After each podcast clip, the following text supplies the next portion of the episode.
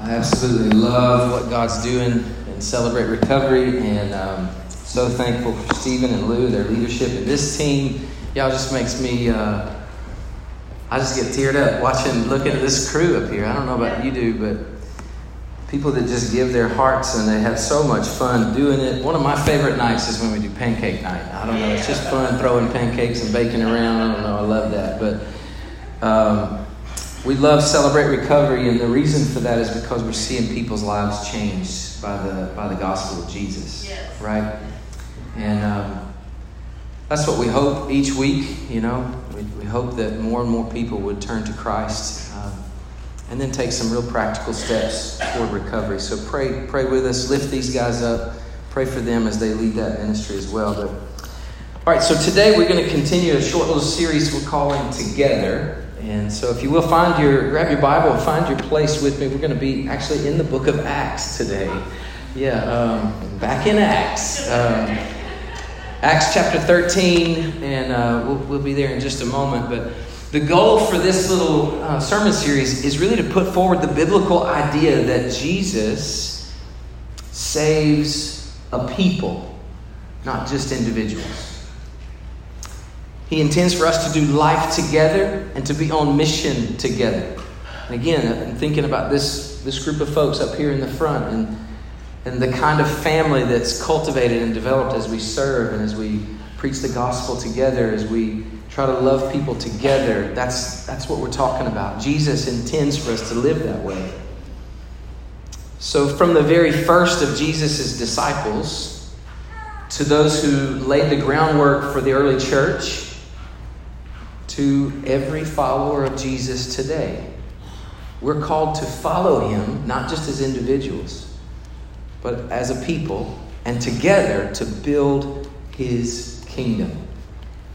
Last time uh, we saw, last week we saw that we're made for community from creation.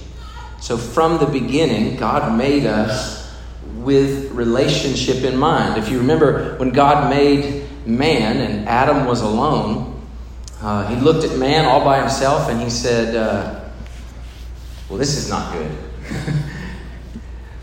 Can I get a woman to say amen to that? Yeah, okay. Men, men by themselves is trouble, right? It's trouble.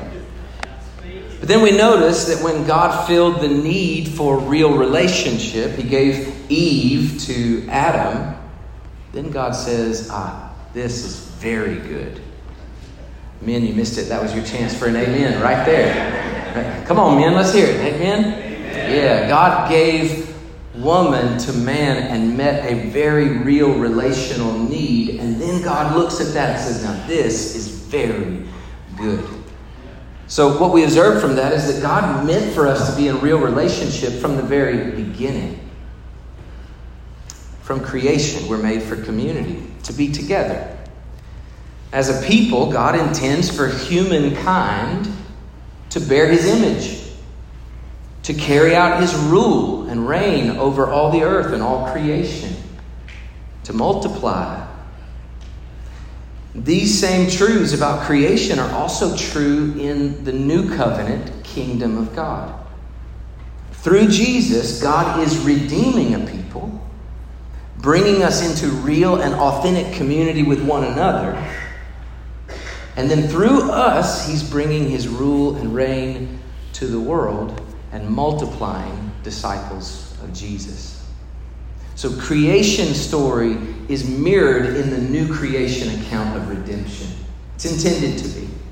I want to tell you a quick story and then introduce you to a friend. Several months back, a few guys started meeting together for some intentional discipleship. We were sort of breaking ground on a, on a D group idea. And each week, we'd gather together, we'd talk about what God's been teaching us from the Bible. We'd sometimes we'd confess struggles to believe and struggles to obey Jesus. We'd pray for God to use us, for Him to change us, and for God to use us to tell others the good news of the gospel. That's not always easy, it's hard sometimes. We began to sort of team up and think together about creative ways that we could reach our coworkers, our neighbors, our friends. We, we planned crazy things like a Super Bowl party and tried to invite some people that we knew were lost to just come hang out and hopefully talk about Jesus. We tried to do a few things intentionally to reach some people that we love that don't know the Lord. So we would share about various conversations we'd have throughout the week. You know, we'd say, hey man, I finally got to talk to so and so. And then we would think together about maybe how that conversation might could have been pivoted to be a gospel conversation.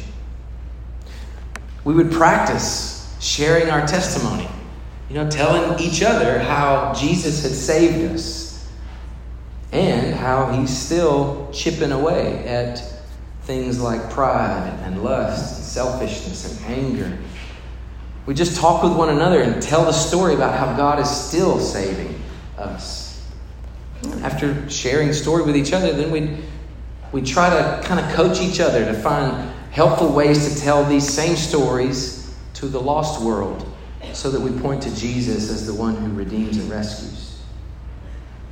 So this kind of intentionality, it led to one conversation after another uh, with friends who need to trust in Jesus. We, we'd come together and just celebrate, hey, I got to talk to so-and-so today and tell them some things about Christ.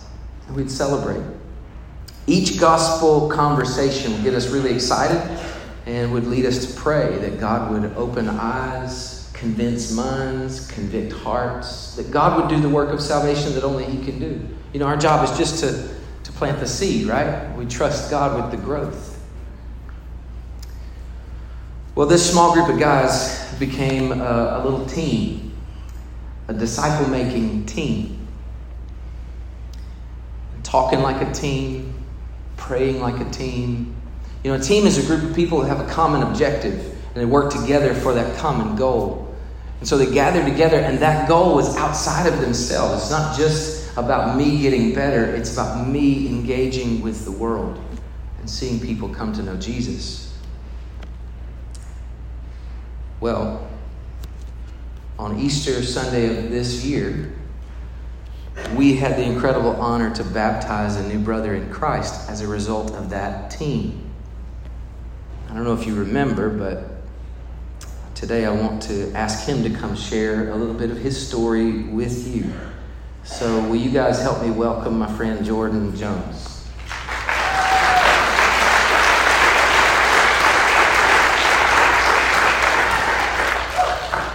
Bart, can you give him this microphone, this little hand? Morning, everybody. I'm a little nervous. I've never done this before, so just bear with me. Uh, what he's talking about, yes, uh, just a little bit of background on me. When all that was going on, my whole life I'd to church. My parents took me to church every morning. Sometimes I probably argued it. But uh, anyway, so I knew God and I knew Jesus, but uh, the more I talked to my friend Luke, y'all know Luke, uh, I started thinking, man, uh, maybe I'm not saved. Like I know this, but maybe I'm not saved. So the more we talked, I probably talked to him probably every day on my way to work because I didn't want to do anything but drive when I'm going to work. So I just talked to him. So we just had these good conversations, uh, one day I told him, I was like, man, I said, I want to believe, but I feel like I have a faith blocker. And I was like, I don't know what that means. I just have a faith blocker. So this whole time, I'm trying to, uh, you know, just trying to find God. And then one day, I was actually in the shower singing uh, gospel music, and uh, it just hit me like God found me. Instead of me trying to find God, God found me. Yeah. And then at that moment, I knew that moment I knew I couldn't go another day without being saved. And that's when I got in touch with Justin. I was like, man, I can't go another day. And then uh, we talked about setting up Sunday, and he's like, well, if you can't wait another day, I'll show up at your house tonight. And so that's what we did. Uh, going to Passion after baptism, uh, we just, Luke and me started a, a D group. And as that was going on, I was at work and I started realizing, wow, there's a lot of things I can talk about Jesus to my coworkers. And but I was so nervous. I was like, I don't know. I don't. I just now saved. I don't think I'm good enough to talk about Jesus to people. And uh, it's crazy how Jesus works. Yeah. Uh, things would just come to my mouth. I'm like, oh crap, I knew that. so, but just getting in the D group, you know, and really digging into the Bible rather than just skimming over the words. We were actually digging into and actually being really into Jesus and the Word. I'm starting to learn more about Jesus and what He's done for me and for everybody. And uh, just, it's a great thing being able to talk to people at work and in my life and being more confident every day about sharing the gospel to them and just relating to them about how I'm just a normal person was saved by Jesus. Yeah. yeah. That's good, man.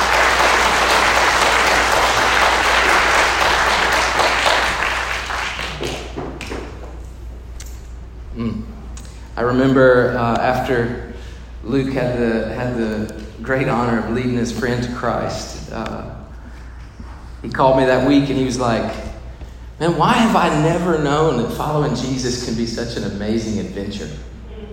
Like he's just overwhelmed with the excitement of seeing somebody he loves, like one of his best friends growing up, give his life to Jesus. And knowing that that was a result of our prayers and, and our love collectively as a team for this brother and, and others that we're still praying for God to save. That's just it, though, church. We are saved to be sent on mission. That's really what this whole Christian thing, this, this Christianity thing is about. It's about what is God doing with you and through you now. You know?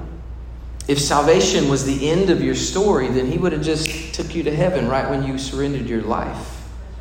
But that's not the end of the story, that's the beginning of the story. It's not the finish line, it's the starting blocks. And so, from the beginning of the race, you realize, you know what, I'm actually involved in what God is doing in the world, building his kingdom. And no, you don't have to be a professional to be used by God. You just got to be real. So, today is our invitation into this adventure. All that being said, would you grab your Bibles and uh, let's stand in honor of God's word? Acts chapter 8. I'm in Acts chapter 13, I'm sorry. Acts 13, just going to read three verses this morning. I want us to really focus in on just three verses in the book of Acts. Chapter 13, beginning in verse 1.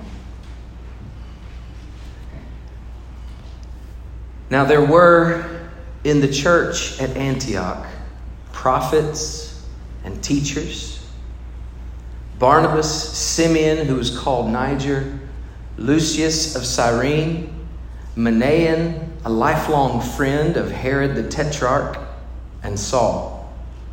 While they were worshiping the Lord and fasting, the Holy Spirit said, Set apart for me Barnabas and Saul for the work to which I have called them. Then, after praying and fasting, they laid their hands on them and sent them off. Let's pray. Lord Jesus, you are our rescuer. You gave your life to give us life. And by your Spirit, you are still working in us and through us. Lord, open our eyes today to see what you've called us into, the adventure you're calling us to be a part of, and give us the faith to trust you today. In Jesus' name, amen. All right, well, let's just uh, take a moment, refresh our memories uh, with what's happening here in the book of Acts in, in, with the church in Antioch. What's going on? How is this church formed? All those kinds of things. We'll just do a quick, very quick recap. Here's what happened after Jesus died and rose from the dead he ascended up into heaven with the promise to those early disciples you will receive the Spirit and you'll be empowered to be my witnesses. Guess what? That hasn't changed. We still receive His Spirit to empower us to be His witnesses. Well, what happened? Well, chapter 2, the Holy Spirit came and filled those early disciples in Jerusalem. Thousands of people saw miracles, and heard the message of the gospel. Many believed, were baptized, and an unstoppable movement was born. People were repenting of sin, were trusting in Jesus as Lord and Savior by the thousands. The Jewish religious leaders began to feel threatened by all this, and they began working ferociously to stop it. They brought a fierce persecution against these early disciples, arrested them, beat them, threatened them with death. And then one Pharisee named Saul began to lead the charge of bringing that suffering and persecution to people's homes and dragging them out of their homes. And he was chasing the Christians to faraway cities, places like Damascus. And on the road to Damascus, Jesus, alive from the dead, shows up to Saul, blinds his eyes, knocks him to the ground And Saul could no longer resist Jesus. He had been radically converted from hating Christians to becoming one. Isn't it ironic how that happens? The gospel was spreading rapidly. It was beginning to spread beyond the Jews to Gentiles they were believing, and Peter said they're receiving the same Holy Spirit. Who am I to stop God from what God is doing? Well, in Antioch, lots of people were beginning to believe and turning to the Lord. So, Barnabas was sent from Jerusalem to do ministry in Antioch to help kind of ground this brand new church. Barnabas gets there, he sees what's going on. In Acts chapter 11, it says he saw the grace of God and how amazing it was. So Barnabas went and got Saul. And Saul joined Barnabas, and for about a year, they discipled this exploding church of new believers. They spent about a year walking with people, teaching them the truth, helping them to know how to live for Christ, right? Well, that's when we arrive at our text today.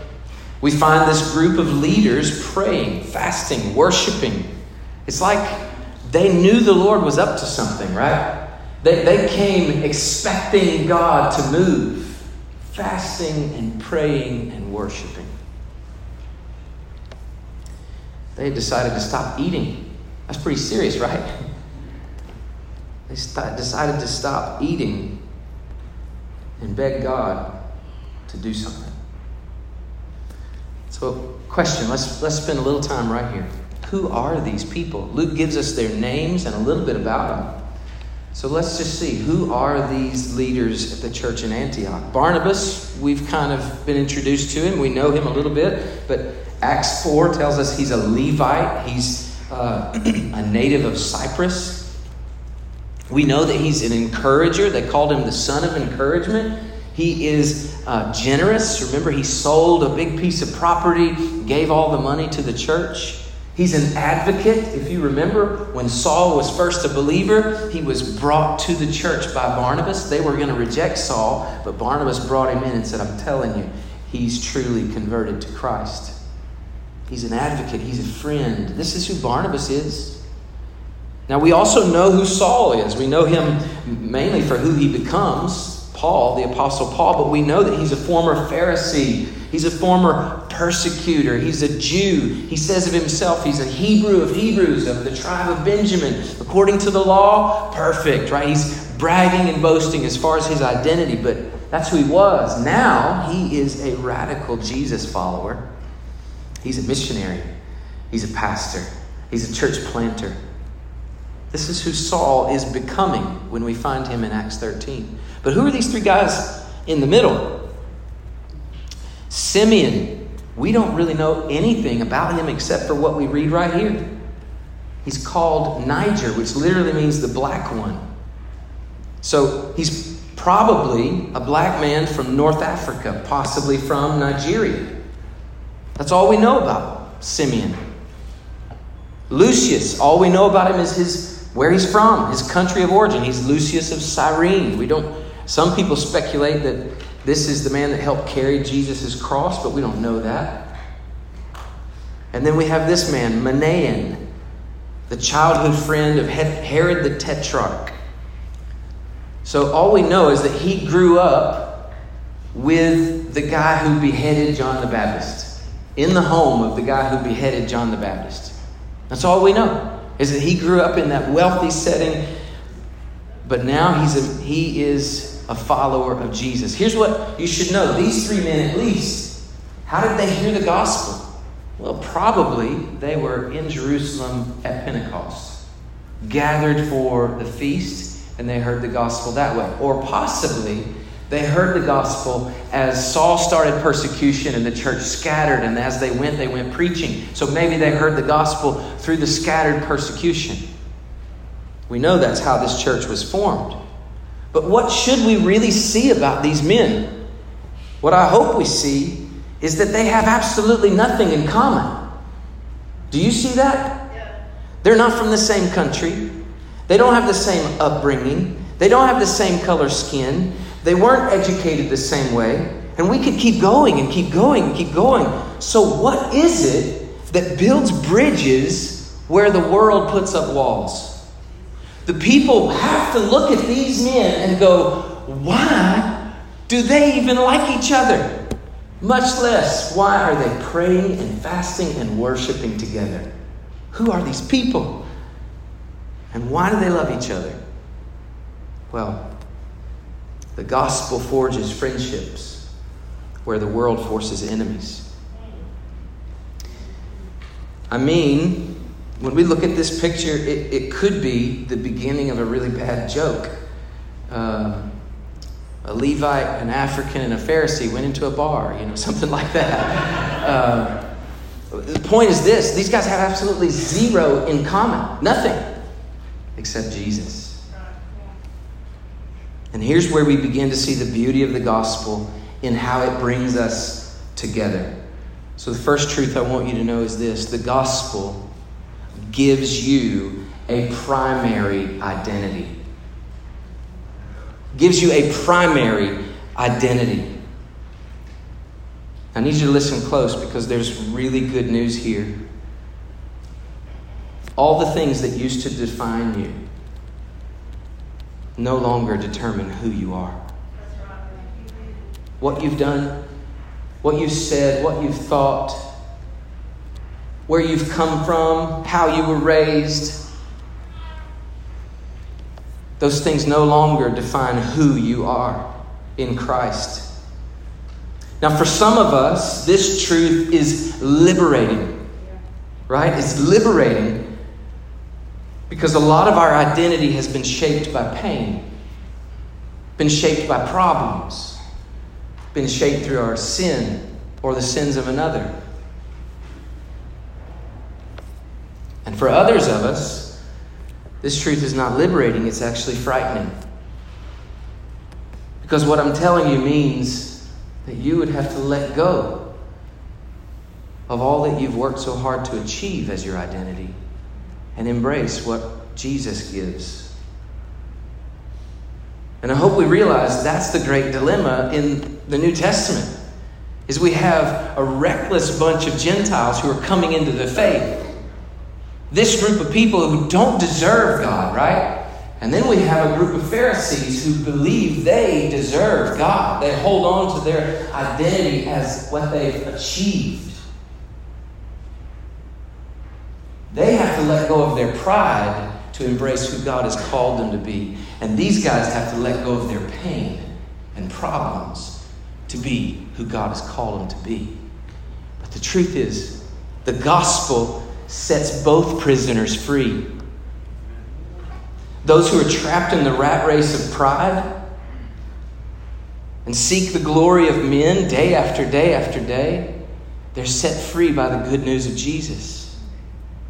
And those who are trapped in the grave of regret, buried by the shame of their peers, they too are set free by the good news of Jesus. Some of us have tried really hard to shake off an identity that we hate. Others of us wake up with the pressure just to perform again and again, to, to win again, to, to do more, to sell more, to make more, to prove myself worthy again. And the beauty of the gospel is that both prisoners, those enslaved by their pride and those enslaved by their problems, are set free by Jesus. No matter who you were, Jesus gives you a new primary identity. I want you to read some scripture with me. And my prayer is it will be liberating for us all. So find 1 Corinthians chapter 6. And I want you to see what the Bible says as Paul writes a letter to the church in Corinth. And he's writing to a church full of a bunch of ragtag people who are still playing with the world. They're still living in sin. They're still doing some of the things that they used to do. And Paul writes this letter to them to say, that's not who you are anymore. Listen to what he says. 1 Corinthians 6, beginning in verse 9, we've read this before, but we need to hear it again. It says, Or do you not know that the unrighteous will not inherit the kingdom of God? Do not be deceived, neither the sexually immoral, nor idolaters, nor adulterers, nor men who practice homosexuality, nor thieves, nor the greedy, nor drunkards, nor revilers, nor swindlers will inherit the kingdom of God. And do you notice that identity is wrapped up in behavior in these verses? Do you see that? People are identified, not just that person who committed adultery, but adulterer. You, you follow what I say? What I'm saying here? It's not just, well, he, he told a lie. No, liar. He stole something. No, thief. And this is where the burden of sin gets a real stranglehold on us as we begin to be identified. It becomes who I am. What I've done becomes who I am. But listen to the power of the gospel. After this description of all these people who are identified by their sin, verse 11, such good news. And such were some of you. But you were washed. You were sanctified. You were justified in the name of the Lord Jesus Christ by the Spirit of our God. Here's the truth it's no longer who you are, you're set free. I was sharing a story this week with a young child in our congregation that has come to faith in Jesus. Looking forward to baptizing her next week. I was just telling her about my experience of coming to faith in Christ. And I shared with her about how when we get saved, God actually comes to live inside of us by His Spirit. And the Holy Spirit begins to be our guide to help us live out who we are now. And I actually remember the first time I heard, sensed the Holy Spirit's conviction. I remember I told a lie. That was not uncommon for me. I was a liar. BC. And I remember telling a lie and being so confident, just like I used to do it. I could sell it, I could tell a lie. I told that lie, I turned around to do my own thing, and it was like the Spirit of God goes, uh uh-uh, uh, that's not who you are. And I was broken over a simple, silly lie. I remember tears over a lie that didn't even matter. I remember turning and saying, I just lied to you. the Spirit of God speaks into us through the identity that Christ gives to us. He says this that's not who you are anymore. But such were some of you. I want you to see another scripture, Galatians chapter 3.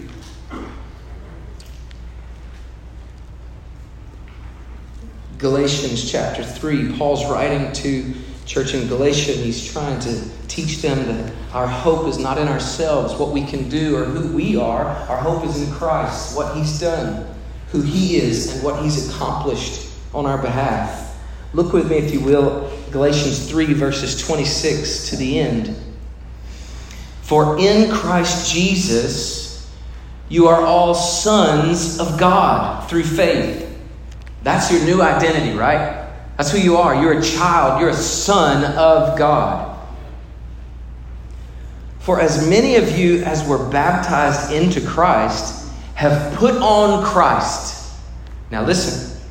Now he's going to talk about all the other identity markers that we used to put on. And he's going to say, you need to lay those things aside and put on Christ. You're now a son of God. So listen, there is neither Jew nor Greek. There's neither slave nor free. There's not male or female. For you are all one in Christ Jesus. And if you are Christ, you are Abraham's offspring, heirs according to promise. So here's what we mean. I mean, the gospel gives you a primary identity, it doesn't erase all these identity markers that you're from Cyrene or that you're, you're they call you Simeon of Niger, that, that it doesn't erase who you are, your skin color, your country of origin, how you grew up, doesn't erase those things, gives you a primary identity. This is very countercultural, especially in our culture today. But, church, listen to me. Brothers and sisters in Christ, listen. We do not let our ethnicity or our money or our, even our gender define us. In Christ, we're sons of God, we're children of God. That's primary. Everything else pales in comparison to that identity. So, where the dividing lines create hostility, mercy and grace in Jesus gives humility. So we trade out hostility, all the things that say, well, I'm not like you, you're not like me, hostility, all that's broken down, and in Jesus we find humility and peace. So let me um, give some exhortation to us. Please don't get sucked into the enemy's trap. To be clear, I mean our spiritual enemy, the great deceiver, Satan himself. He's working feverishly to make people hate one another based on all kinds of dividing lines. Do you see this in our world today? Yes. Let, me, let me paint some pictures, just to name a few. Black versus white. Why does this matter? Why does it matter how much melanin is in a person's skin? But the enemy has us against one another in a lot of places. What about this one? Republican versus Democrat. It's a big one right now, right? We've almost gotten to where we hate one another. I wonder who's behind that. Here's a crazy one male versus female. I don't even know how we got to where this was a big problem. How about American versus immigrant? How about CNN versus Fox News? Most recently, vaccinated versus unvaccinated. Seriously. Now we're getting into dividing lines, and I'm telling you, the enemy is stirring the pot. All he wants to do is make us point fingers and hate one another. Just saying those things brought a kind of tension in the room, didn't it? It's not that we can't have an opinion. Of course we can, but we don't hate another person of another opinion. Because why? They are not your enemy. Why? Because this is not your identity. The gospel makes everything else less significant. Now, back to these, this group of leaders in the church in Antioch. These guys have a new primary identity. But that still leaves the question why are they together? Like, what, what brings them together? And so, secondly, the gospel builds us into a powerful community. A powerful community. These men are not just gathered in the same place once a week for about an hour. No, they're fasting together. They're worshiping together. They're praying together. They've become a band of brothers, they've become a team. They're working together to join God as He continues to do amazing things. So, what is it that brings radically different people together in unity like this? For that, I want you to look at 1 Peter chapter 2.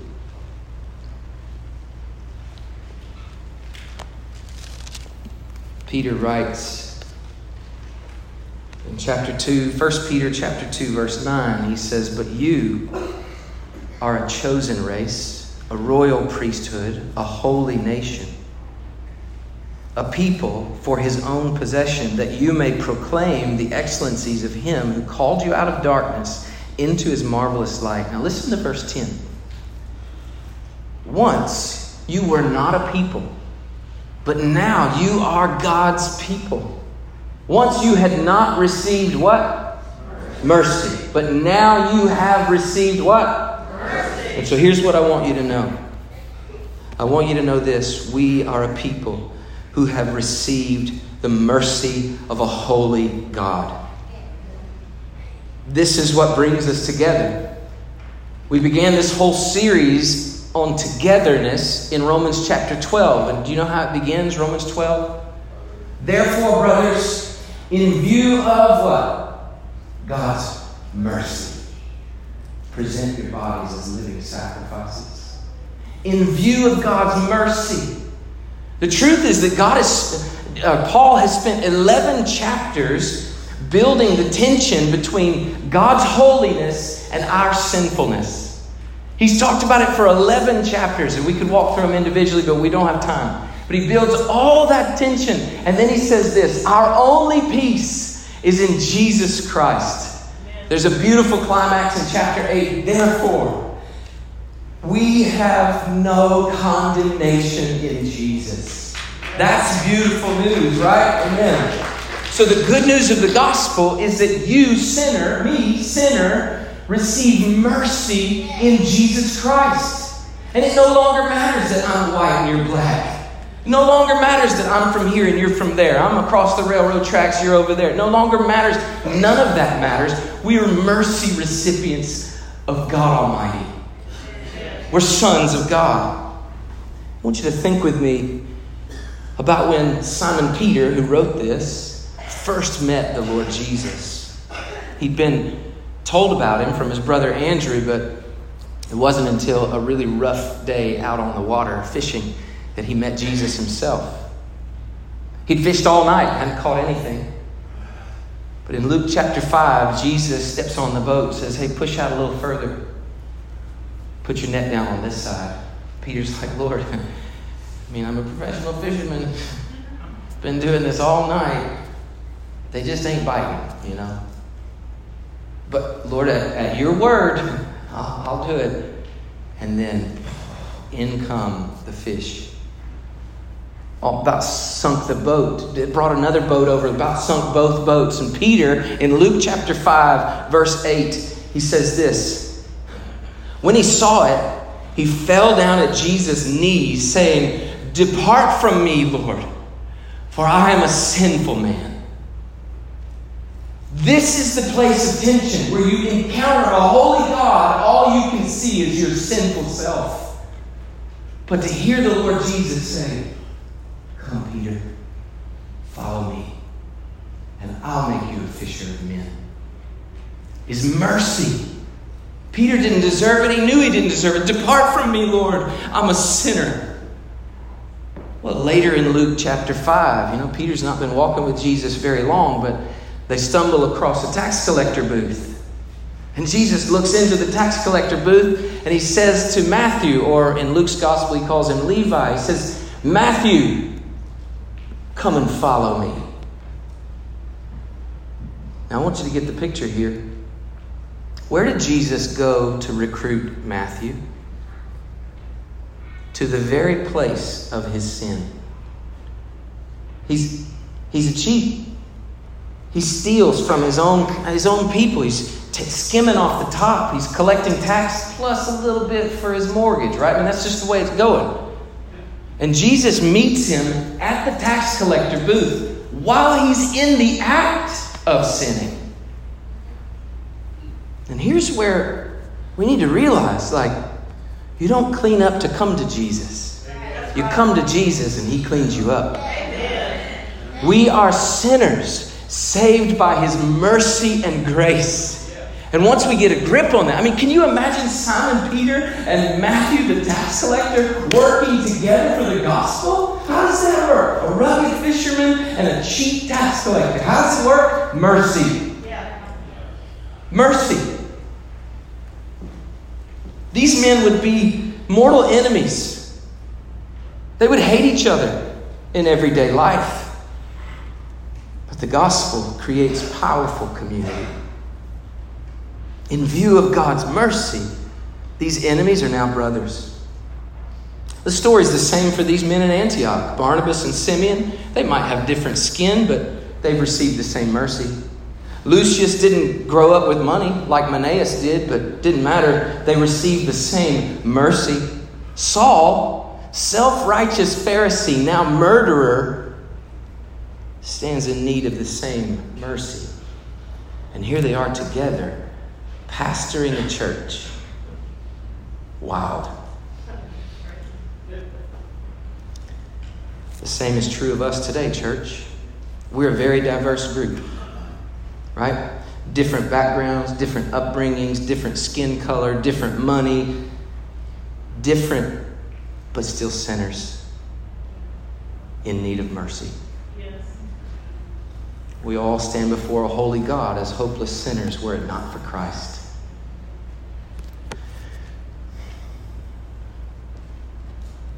Once we were not a people, but now we're God's people because we've received mercy. Amen? Amen. So he builds a, a powerful community. And number three, the gospel calls us to prioritize the mission. These guys are together, they're seeking the Lord, they're, they're praying, they're fasting, they're worshiping. Then the Holy Spirit lets them in on his plan. And he says, Set apart for me Barnabas and Saul. Now, I imagine this was a tough one to swallow. When you're talking about the primary leaders in the church, the guys who are, I mean, they've basically taught and discipled this early group of believers. They these are the, the best leaders they've got. I imagine maybe somebody was probably like, Did you guys hear Barnabas and Saul? I'm thinking I heard Barabbas and Sam. You know, we can we probably send them out, but I don't know about Barnabas and Saul. I mean, this maybe somebody was thinking, man, if we send them out, what's what's gonna happen here? This place might fall apart. What what are we gonna do? And this is where we realize and we see that their priority wasn't on survival, it was on expansion. The priority wasn't to maintain what we've got, it was the mission of the gospel. They trusted God to take care of them as they gave themselves to his mission. And, church, this is where we've got to be on guard as well, that we don't slip into a maintenance mentality. I don't ever want to get to the point where we're asking the wrong kinds of questions. You know, like, well, how can we hold on to these people? I want to be saying, how can we get the gospel to those people? How can we afford to do this? How can we afford not to? This is where we have to really weigh in the balance. Are we going to be a maintenance people or a mission people? And I'm telling you, the gospel calls us to prioritize the mission of Jesus. For the church in Antioch, this was a fork in the road for them. Were they going to take the risk and send their best? Or would they hold on and ride it out? Well, they chose mission. And they became the hub of the greatest mission movement of all time. Mountain View Church, what will be our story? Which path will we choose? So, MVC family, let me talk to you for a second. This is how we'll finish this morning. My prayer for us has been that we would become a people, the people of God. Not just a gathering of saved individuals, but a people. Once you were not a people, but now you're the people of God. I pray that we become a people united by the gospel and united for the gospel. I believe that God wants this church to go all in on becoming and making disciples, to raise up and send out some of our best pastors. To send out missionaries to plant churches in hard places like Egypt and to revitalize dying churches across town. We must prioritize his mission, but we're at a fork in the road. What are we going to do? And it begins with some small steps. What are you going to do to prioritize being and making disciples in your own life? So, a next step for you could be to commit to real relationship and discipleship through a life group. I want to encourage you to really pray this week. So, can I, can I ask you specifically to pray that God would put it on your heart to link arms with some people for a short season, just from now until December, but to commit to meeting in a life group twice a month for the purpose of prayer and discipleship? Would you pray about that? Because if we're going to be what God is calling us to be, we need to take steps in that direction, and that means following Christ together. Maybe you're in the room and you don't know Jesus. I want you to know this message is for you. Like, the gospel will liberate you from either your pride or your problems. He will set you free